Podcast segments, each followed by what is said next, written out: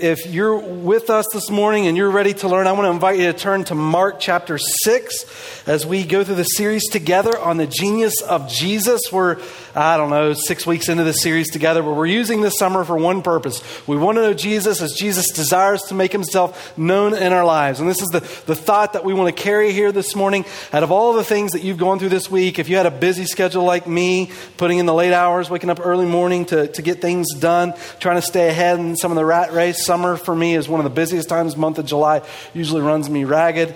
I will not have a long life if this keeps up. But out of all the things that I experience in life, the most important thing that I can do is allow my heart just to worship the Lord. And so this hour that we spend together and engaging God in Scripture is vital to our lives. It's the springboard really into the rest of our week. So I invite you, if you brought a Bible, turn to Mark chapter 6. And I want to encourage you too, as we go through the series together, if you're not taking notes or if you want to take notes, there's nothing sacred itself about the pages of the Bible. It's what's possessed within the contents of Scripture.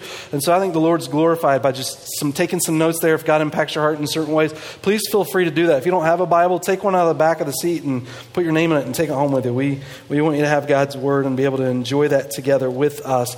As we've gone through Mark together, the theme that we have seen is there is a king who's come to deliver his kingdom to us.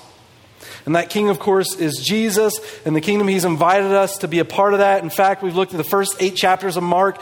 Chapter 8, there's a pinnacle burst there where the context of what Mark is about sort of shifts in the middle of Mark. We're going to see that next week. But in these first 8 verses, we see this thought declared that Jesus declares the kingdom, he demonstrates the kingdom, and he invites us to be a part of that kingdom as this king walks this earth. He's come in a physical form so that he is tangible to us and that we can live in response to him. And as these chapters have unfolded, we've seen that some have decided to follow him, but not everybody. In fact, many people have rejected him. His family rejected him. We saw in Mark chapter 3, at the end of chapter 3, some people try to get Jesus to be quiet. Can't get him to be quiet. They go get his mama. They tell his mom, listen, you need to talk to your son and get him out of there. But Jesus says, you know who my mother and my brother and my sisters are? Those that do the will of the Lord. Those are my mother, brother, and sisters. Not that Jesus, we talked about this already. It's not that Jesus doesn't love his mother, but he's talking about the mission which he's called upon. And so his family rejects him. Nazareth, the town he grows up in, rejects him. You see that at the beginning of chapter 6, that his own people, his friends, his family, people he grew up around with, they're rejecting him. In fact, it says this in verse 3. Let me read it to you. It says, "Is not this the carpenter, the son of Mary, and the brother of James and Joseph and Judas and Simon? Are not his sister here with us? And they took offense at him." And that word offense is really where we get our English word scandalous. And so Jesus is considered scandalous. He is a rebel, and those that follow him are rebellious. And so if you just want to be rebellious today, follow Jesus. In fact, I think probably in our culture, the way it's going, following Jesus is pretty rebellious, but you get to be a rebel with a cause in following Christ. And so you see that in this passage that his family, his friends, his hometown rejects him. Even the Jewish leaders reject him. The religion rejects him. And the political leaders are starting to reject him. In fact, if you look in chapter 6, starting in verse 14, they reflect on the death of John the Baptist. Now, when this story interjects in chapter 6, verse 14, it's something that's already happened. It's not in real time as Jesus is being described here in the book of Mark. They're reflecting back to the death of John the Baptist. In fact, the political leaders think that John the Baptist has been resurrected and he's walking around as Jesus. But you see all of this happening in the life of Christ. Friends, family, hometown, the political leaders, the religious leaders, all of them rejecting Jesus. And Jesus now comes into this section of Scripture in chapter 6, and he's really doing a check with his disciples. He's thinking about all that they've gone through and all that he's called them to, all that lies ahead. What Jesus wants to do within the story that we're going to see in chapter 6 today is he wants to get away with his disciples, to refresh their hearts, to prepare them for the next step of the mission in which he calls them in this world. There's a quote by Vance Havner that says, "If you don't come apart and rest, you will come apart." It's vital for the soul to find its source in Jesus and to be refreshed in him. And Jesus, thinking about his disciples and all that they experienced and all the way that people have responded to them and thinking about the mission, he just wants to call them away. It's as if to say to us, by sharing these stories that we're about to see this morning, that you yourself need to get away with Jesus. To allow him to prepare you for the next step of your journey of life with him. And how essential it is to our relationship with the Lord and living in this world that he has called us to be lights for him. And we're going to see as we look into chapter 6, we're actually going to look at three stories. Three stories Jesus tells, and the reason he tells these stories three times, and I'm not saying this about you, I'm going to say this about all the other churches that exist in the world, is that sometimes the body of Christ tends to be a little stubborn. You guys are perfect, right? And when the lesson is taught to us the first time, we don't always get it. And so Jesus is teaching three different stories to his disciples, and he's really carrying one central thought. And that central thought that he's carrying for the disciples is what is going to carry them through as they journey in this life, because God knows there's going to be ups and downs in what lies ahead of us. But God wants us sustaining in him. And the lesson that he shares with the disciples in order to find their selves sustained in him is the same message God would share with us today, that we could find ourselves sustained in him, because those same stories that he's taught his disciples are found within the gospel, so that we can receive the same teaching that he brought to them. In these three stories, I want to tell you, the tendency is in our lives is to be somewhat abusive sometimes with Scripture. And I'll tell you what I mean. That's kind of a loaded statement, because none of us want to do that, I don't think. If you do, we need to help you. So just stick around and listen for a little bit. But we tend to abuse Scripture sometimes, and this is what I mean. We're going to look at three stories Jesus tells. And some point, maybe you grew up in church, Sunday school, whatever, and you heard this story, and somebody tied this nice little moral thought, made you the central theme, and sent you on your way, and you thought, that was great. And sometimes we come to church with that purpose in mind, like it's all about me, right? But when we do that, we fail to miss the broader picture of what Scripture's trying to say. Because the main theme of Scripture, if this is the first time you're hearing this, I'm sorry, but the main theme of Scripture is not about you. Now, you're the great beneficiary of it, because it's about the glory of God. And because your God is good, you get to rest in the glory of who he is. The invitation of what Jesus tells us is to come apart and rest in him. You're going to see that here in just a little bit. But it's only because of his glory. And we come and we approach Scriptures for what it says about us, and we fail to see the glory of God in it. We neglect to see the full picture of what Scripture says to us. And so when Jesus tells these stories, when we look at these three stories for a theme, we're not looking for like just some minutia part of a Scripture. I'm just going to teach you this wow thought of the Bible. I'm actually going to take you through three stories you've probably heard. If you grew up in church, you probably heard your whole life, and you've never seen someone tie it all together. And when you see this unfold in Scripture, you're going to see that Jesus tied all these stories together. Why in the world has this not been taught to me this way? Because it is the central theme of what Christ is trying to teach his disciples, because this thought is what sustains his disciples in living as lights for Christ throughout this world. That being said, the first story that Jesus shares with us in Mark chapter 6, it comes in verse 33. And you might know it as the feeding of the 5,000, right? The feeding of the 5,000. Can you imagine? 5,000 people. And this is a modern, a phenomenon in Jesus' day. Jesus feeding 5,000. There is no modern kitchen. I'm not even capable of cooking for 5 people. 5,000 people. There's no refrigeration. How in the world does Jesus do that? But yet he brings the crowds together and he feeds 5,000. And leading into the story, this is what Jesus, let me tell you what Jesus wanted to accomplish. He says in Mark chapter 6, he recognizes all that the disciples have gone through, and he wants to call them away. Saying, guys, we need to come and rest our souls for a minute, because there's also a journey ahead of you. You need recharged, you need refreshed, and you need strengthened for that journey. So he tells his disciples, jump in the boat with me. We're going across the Sea of Galilee.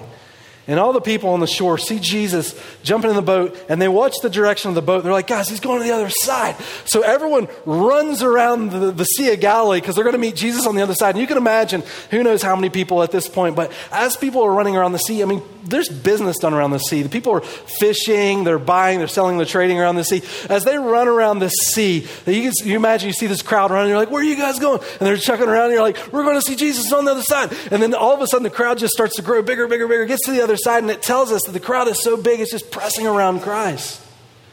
And Jesus in this moment is like, well, I wanted to get away with the disciples, but we're going to have to teach them on mission here. I'll just help them learn the lesson in the midst of doing ministry. And so in this moment, Jesus wants to teach his disciples as he's feeding the multitude, the lesson that's going to sustain you. I'm going to teach you as I'm feeding this multitude of people. And when you watch the disciples interact in these moments while they're with Jesus, like, Jesus, call them away. They need to go eat. You kind of get the idea that the disciples see him as a burden. But where we see burdens, God sees opportunities. And God is the God of human impossibility. Right? He's the one that shines in his greatest light in the darkest of moments. And so what he does in these moments is he feeds these 5,000. It says in Mark chapter 6, verse 38, and he said to them, how many loaves do you have? Go look. And when they found out, they said, 5 and 2 fish. And he commanded them all to sit down by groups on the green grass. And he took the 5 loaves and the 2 fish and looked up toward heaven. He blessed the food and broke the loaves, and he kept giving them to the disciples to set before them. And he divided up the 2 fish among them all. Wonderful story. Jesus miraculously feeds all those people. You know, when you read a story like that, that's typically where we often stop, and then someone ties up the loose ends and tells you some great things about your life, and then you just move on from there about whatever you took away from the story. Let me just give you a few illustrations. You say something like, God is we're not the manufacturers, we're the distributors, right? We don't fabricate this stuff, but rather God works through us, and that's true. The only things that happen in this world, according to God's power, it happens through the Spirit of God. You don't fabricate those things. Anything we fabricate doesn't sustain. It might temporarily look good, but it's God that's got to breathe life into our lives. Maybe another thought you could have from the story is, if you just give to God just a little, look what God can do. Just a little, God makes a lot. That's true too. And it's not about the size of your faith, but the source of your faith. No matter how deep your faith may be, if it's not in something that's going to sustain, who cares? So it's true. It's not the size of your faith, it's the source of your faith. But in all of those wonderful thoughts that we might Sunday school tie around this story, it still misses the main point. It's not what Jesus wanted his disciples to learn overall in the midst of the experiences they've had to this point and what they need that's going to sustain them moving forward. And so in order to get that across, Jesus then shares this thought. He says in verse 32, they all ate and were satisfied. And they picked up 12 baskets full of broken pieces and also of the fish. And then the story ends. That's it. That's what Jesus wants you to know in order to sustain you in your future. What? What does that mean? Like, when Jesus tells stories, most of the time I'm like, oh, I get that. Because usually he tells a story and the disciples are like, I don't get that. I'm like, oh, I'm so glad they said that. And then Jesus explains that. I'm like, oh, thank you, Lord. I'm not spiritual enough to see that. And then, but when it comes to this story, Jesus tells the story and it just kind of ends. And you're like, yeah, okay. That's awesome. But they don't get the point. And so what Jesus does from this point on is then he immediately jumps into another story. Verse 45 starts to tell another story within this chapter. And this is another passage that you're probably familiar with if you've ever read the Bible or you've been in church. It's a story called walking on the water. If it's the first time you've heard about it, Jesus walked on water. So right after Jesus does this, they collect the baskets, the 12 baskets of broken pieces, and they're full and everyone's satisfied. Jesus tells the disciples, okay, go. You guys jump in a boat, you're fishermen, you're familiar with the water. I want you to go to the other side. We're going to just run this crowd to death to get away from them. So he tells them to go to the other side. He's like, I'm going to go up on the mountain and pray. So Jesus, in his own relationship to the Father, finds time to just replenish his soul. So he goes up on the mountain and prays. And the story tells us that the disciples are in another storm. Now, if you remember earlier, we mentioned the brevity of a storm, but the disciples have been in a storm before with Jesus. I love the way Jesus is progressing them in their faith here, because the first time they were in a storm, Jesus was on the boat. He was asleep, but he was on the boat. So Jesus goes through the experience of the storm with these fishermen, being on the boat, and he calms the storm. Now, this time's a little bit different. It's growing their faith. Jesus isn't with them. And so they're out there in this storm, and Jesus can see them from up on the shoreline. Jesus sees them as he's praying in the storm, battling through this storm. And these aren't people that are inexperienced with the boat, right? These are fishermen. And if they can't get across the storm, there ain't nobody in the world got a shot on this one. And so Jesus sees them going through this storm. You know, one of the interesting things about storms is that my prayer often in storms is, God, please take away my storm, right? But you know, when Jesus is sitting on the shore and he's watching these individuals go through the storm, he was completely within his power to just stop the storm. But he doesn't. Why? Because God's primary interest isn't always the storm, but rather the heart of the believer going through the storm. Now, I'm not saying every bad thing that happens to us, that God isn't just forcing it upon us in order to teach us a lesson, but rather what I am saying is that when things happen to us, regardless of the storm, God can often use that storm to speak to our lives. If we're being really honest about us as people, it's not until we get into the storm that we're often even open to listen to what God has to say. And so God used the storm to speak to the hearts. Now, God cares about the storm. He does, because you care about the storm and God cares about you. But more important than the storm is the heart of the individual going through the storm. And God is using this storm the same way he used the loaves to teach the same message, that he's going to connect through three stories. God is after the heart of the believer going through the storm. And this is what it says in verse 38. He said to them, that's not what I wanted to read. When it was evening, there we go, verse 47. When it was evening, the boat was in the middle of the sea, and he was alone on the land. And seeing them straining at the oars, for the wind was against them, at about the fourth watch of the night, he came to them walking on the sea. And he intended, look at this, he intended to pass by them. You got one of those friends? Like, you carrying something, they're like, man, that looks heavy. Yeah, I'll see you on the other side. That's what it looks like it's saying, doesn't it? It's like, he came to them walking on the sea. He's like, I don't want to look at you guys. You're embarrassing. And he passed by them. But when they saw him walking on the sea, they supposed that it was a ghost and cried out, for they all saw him and were terrified. But immediately he spoke with them and said to them, take courage, it is I. Do not be afraid. Now, why? You know, I'm trying to tell you how good Jesus is this morning. And why in the world is it saying in this verse, Jesus wanted to pass by them? Is Jesus embarrassed by them? Is Jesus embarrassed by me? Right? What does this mean, pass by? One of the things we've talked about together in this series is this word called kesher. Kesher means the stringing of pearls. It's the way a New Testament author would take a concept from the Old Testament and they would use a phrase to make your mind gather the imagery of what took place in the Old Testament to make the application in the New Testament. And this word, pass by, is profoundly rich in Jewish literature. It doesn't mean Jesus is trying to walk by them. In fact, it means the exact opposite. Jesus is trying to teach them something significant about himself. And when you study Jewish literature as to what this word pass by means, it dates itself all the way back to the Exodus. You remember the Exodus with Moses. God calls the people of Israel out of Egypt. They were slaves. They cry out to God.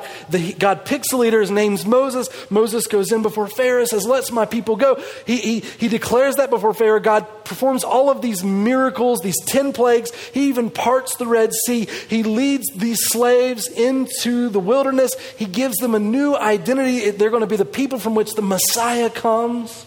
And Moses goes up on top of a mountain to get the law that God's going to give to the people, to give them identity. And when he comes down from the mountain in Exodus chapter 32, he sees the people worshiping a golden calf.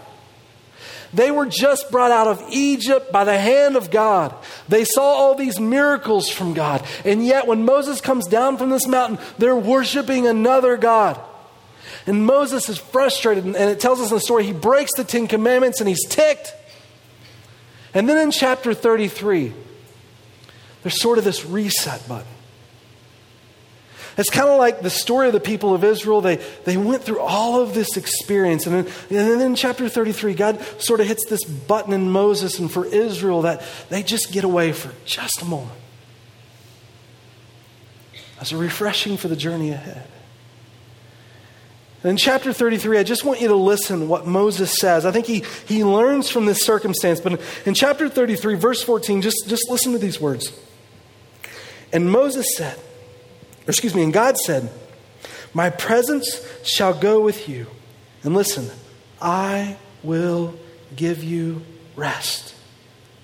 And in verse 15, then Moses said to God, "If your presence does not go with us, do not lead us up from here." What Moses is saying to God is, God, I don't want to move unless you move me. God, I want your presence wherever we are. And then as the story unfolds, in verse 18, it goes on, it says this, "Then Moses said, I pray you, show me your glory."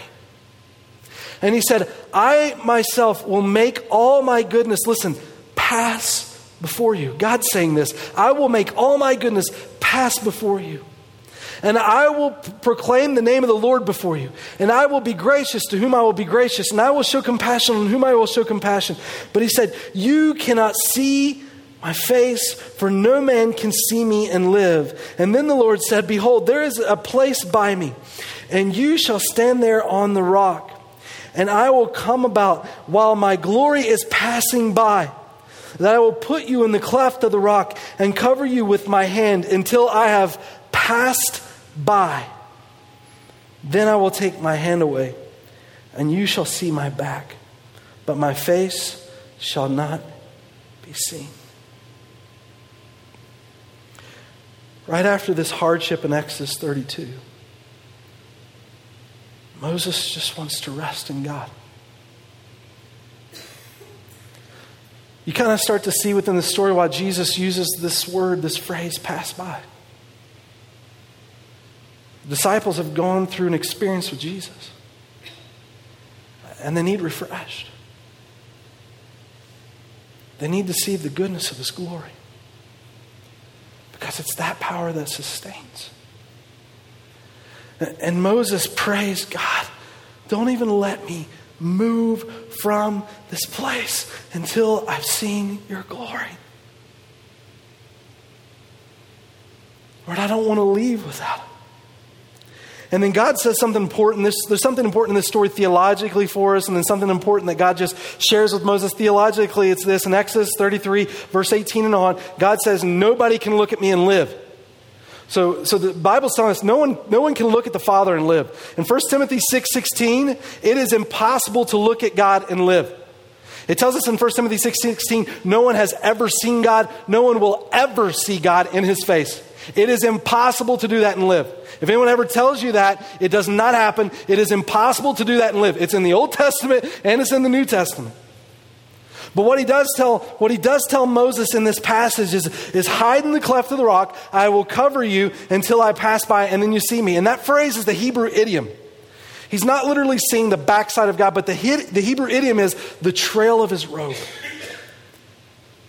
It's the presence of his glory. It's his glory trail. And so when Moses steps out of the back of this rock and he looks, what he sees is the presence of God's glory having been there. What God wants his disciples to see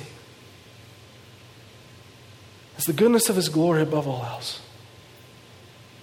Jesus isn't passing by his disciples because he's embarrassed by them. He's not passing by his disciples because he doesn't want to be near them.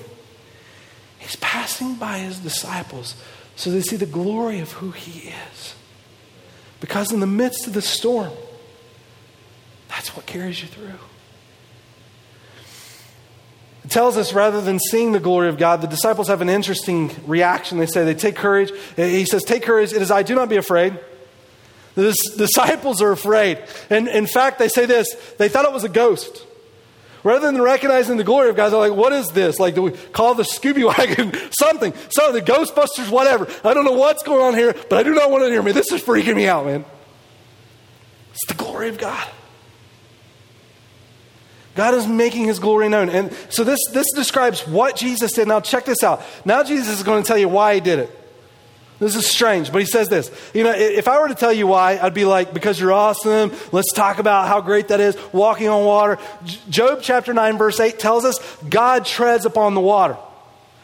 So you look at about the goodness of God. We think about this in a Sunday school story kind of way. We're just saying, you know, God is great. And look how powerful he is. And by faith, look at this. But then Jesus says this. Then he got in the boat with them and the wind stopped. And he explains why they were utterly astonished. And he says this, for they had not gained any insight from the incident of the loaves. But their heart was hardened. Jesus, why did you walk on water? It's because of the loaves. What? What does bread have to do with walking on water? Can we just talk about walking on water for a minute? I mean, that is phenomenal. Can I do that? Like, is that what following you by faith? Is that what we get to do too? Can we just talk about it? And Jesus is like, no. You didn't get the point of the bread. Let's talk about some bread, right? I don't know if it was gluten-free or not, but we need to talk about this because this is the theme that gets the point across in your lives of what is necessary in pursuing me. The disciples still didn't get it. And so in order to drive the point home, Jesus gets even a little more extreme. One of the reasons he gets ready to unfold this next story, this is in chapter 8. In chapter 8, there's a story that relates all the way back to chapter 6. One of the reasons he goes to this extreme that he's about to in chapter 8 is because Israel they're focused on their nation. They see the thought of a Messiah coming. If they see the promise of the Messiah and they turn to the Messiah, what they're going to expect is that the Messiah will help the Jewish people dominate over all nations again. He's going to set up a political, geopolitical kingdom, and he's going to rule over the nations. And we're going to rule with them. And it's going to be all about us over top of the nations. And that's the way they're thinking about the concept of Messiah. In fact, when it tells the story of the feeding of 5,000 in the book of John in chapter 6, I think it's verse 14, they try to seize Jesus and make him a king immediately. That's why he tells the disciples, okay, get in the boat, go, I got to run. Because he doesn't want to lead the kind of kingdom that these people are thinking about. That's not what he's here for. And so what Jesus does to get the point across to the disciples is he leaves the area where the Jewish people are. And he actually travels north in the region of Tyre and Sidon along the coast. And now he's in a predominantly Gentile area. And within the context of this story, in the book of Mark, he now feeds 4,000. Now it's not as impressive as 5,000, but he is feeding the Gentile people here.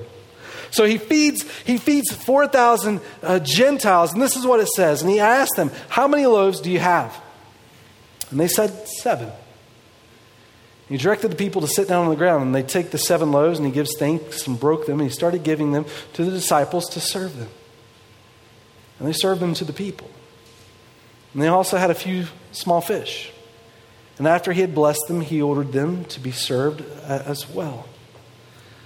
It goes on and it says, verse 8 and 9, and they ate, and were satisfied.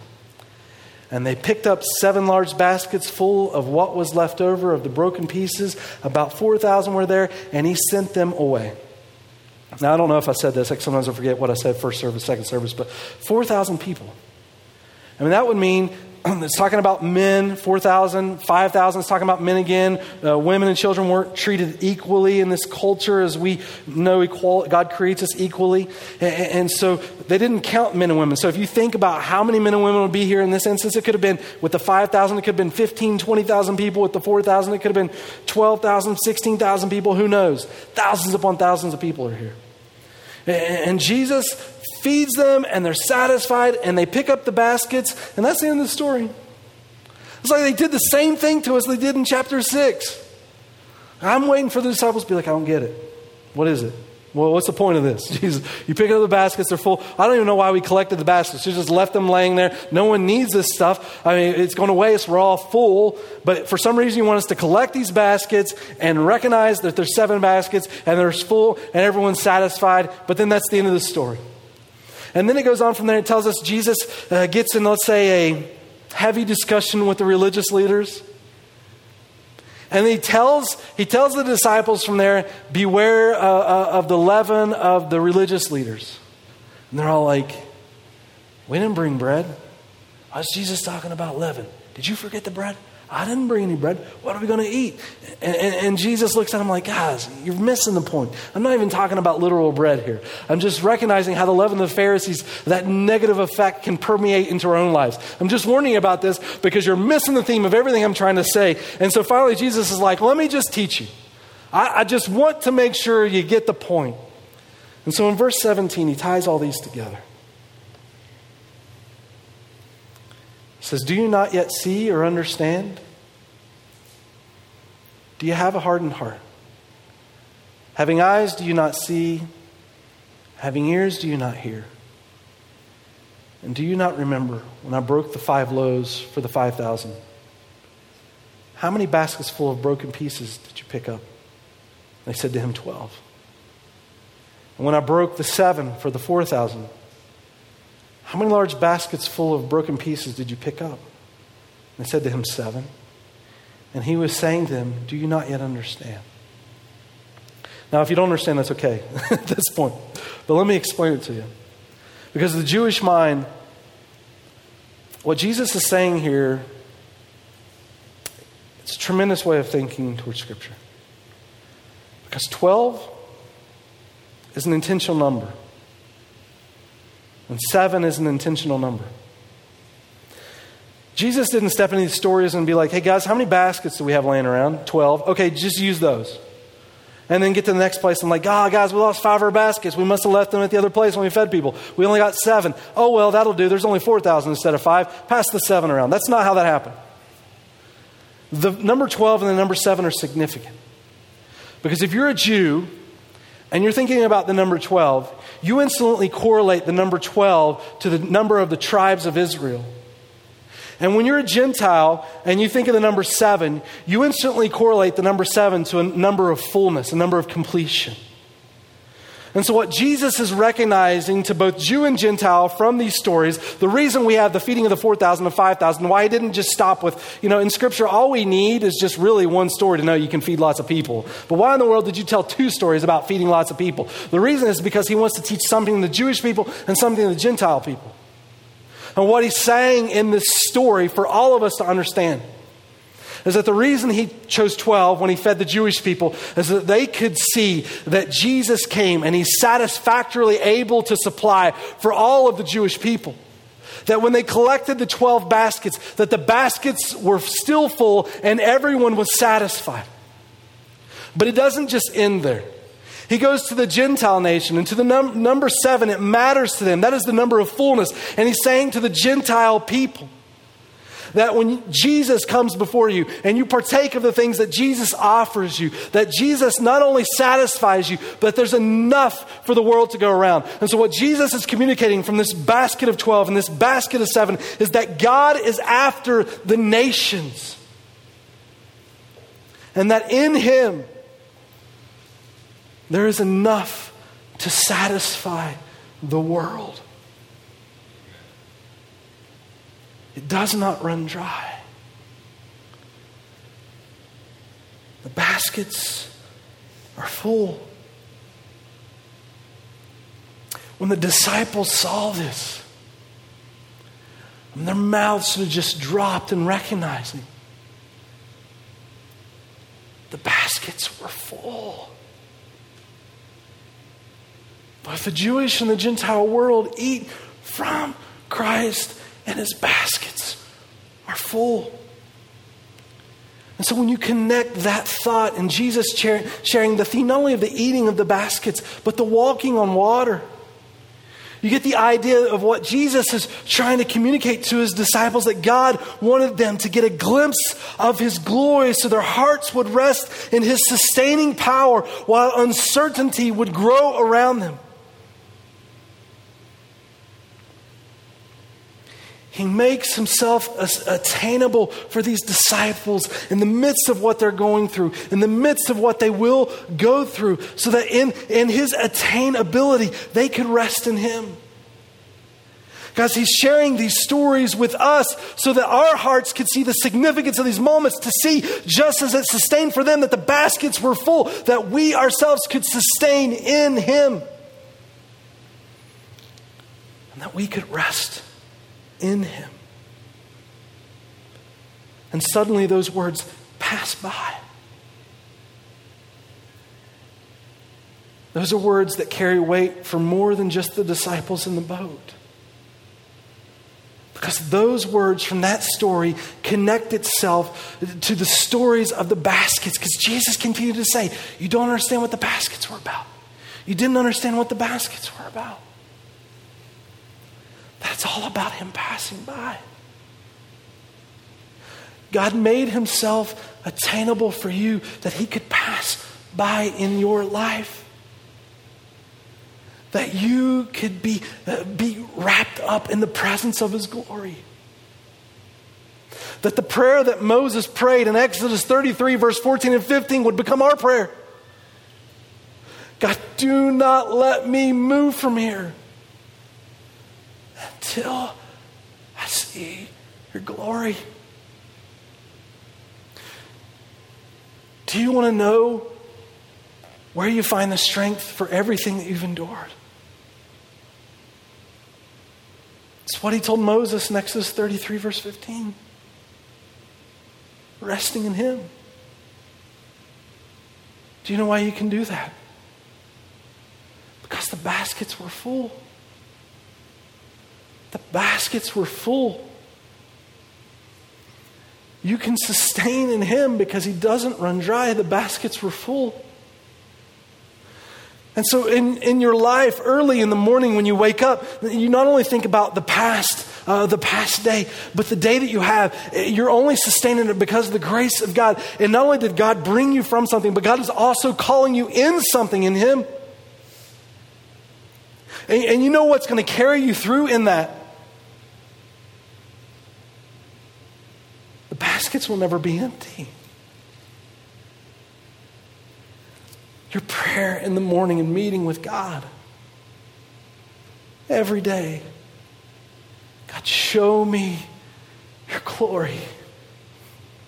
God, do not let me move until I see the goodness of who you are. I can tell you, for the life of the disciples, they're never going to do a thing for Jesus, especially when it's difficult, until they see the power of God that's able to sustain them beyond the circumstance. God knows what lays ahead of you, or lies ahead of you. Do you know what will carry you through? That's the theme he wants his disciples to understand through the next two chapters, because what we're going to find in the middle of chapter 8, what he's going to call them to, is so difficult that there's no reason any of us will ever do that unless we truly believe Jesus is everything he says he is. Because what he's going to say is, now come and die. Come and die. Can I tell you why this thought becomes so important in all the ways we tend to teach Scripture sometimes? If we just come to one of these stories and we just look at the moralistic, nice, fluffy teaching on it, we don't connect all of it through this. We're going to fail to miss the greatest theme in all of it, which is the glory of God. See, sometimes, this isn't always bad, but sometimes we come to church and the only motivation we have is what I'm going to get. You know, all of us should come here really seeking God. We really want to worship this morning. We need God to transform our hearts. We do need that. But can I tell you what makes a church healthy? It's when it goes from being about you to not being about you. The greatest two commands God gave us: loving God, loving others. And a church lives for the glory of God and becomes a healthy group of people, not when we make it about self. And I know this isn't us. I'm not speaking against us here. I'm speaking with us, right? But the church lives the way God calls it to live when the people of God that gathered together come for the purpose of dying to self to live unto Him. God, make it about your glory. Make it about your glory. And God, I'm seeing by the way you demonstrate your life that who you love, what you love people. And because I love you, I'm going to love those around me. And so I let go of myself to allow you to live your life through me. God, glorify yourself. That's what He's calling the disciples to in this chapter. And the Lord knows the only way they're ever going to do that, the only way they would ever live in that capacity in this world, knowing it's not always going to be easy, is if they find themselves sustained in His glory. God, show me your glory. God, let me rest in the goodness of who you are. It's not about me, it's about you. But here's the goodness of that all. When I lay myself down and I see the glory of who you are in that, I find that in me the sustaining power that I thought so dependable, I no longer need it because the baskets are full. It's you. It's the glimpse of His glory that becomes the very foundation of anything that remains consistent because of Christ. And He became flesh so that we could attain Him. The truth of His sufficiency becomes the foundation of our dependency. And if you believe who He says He is, you will do as He calls you to do. It's not the size of your faith that's impressive. It's the source of your faith. But when God's people, when the sole possession of your heart becomes His glory, the people of God see miraculous things happen in this world. Not because of us, but because of Him. They weren't the contributors, but the distributors of His glory. This message has been brought to you by Alpine Bible Church in Lehi, Utah. If you'd like more information, please visit us online at alpinebible.com.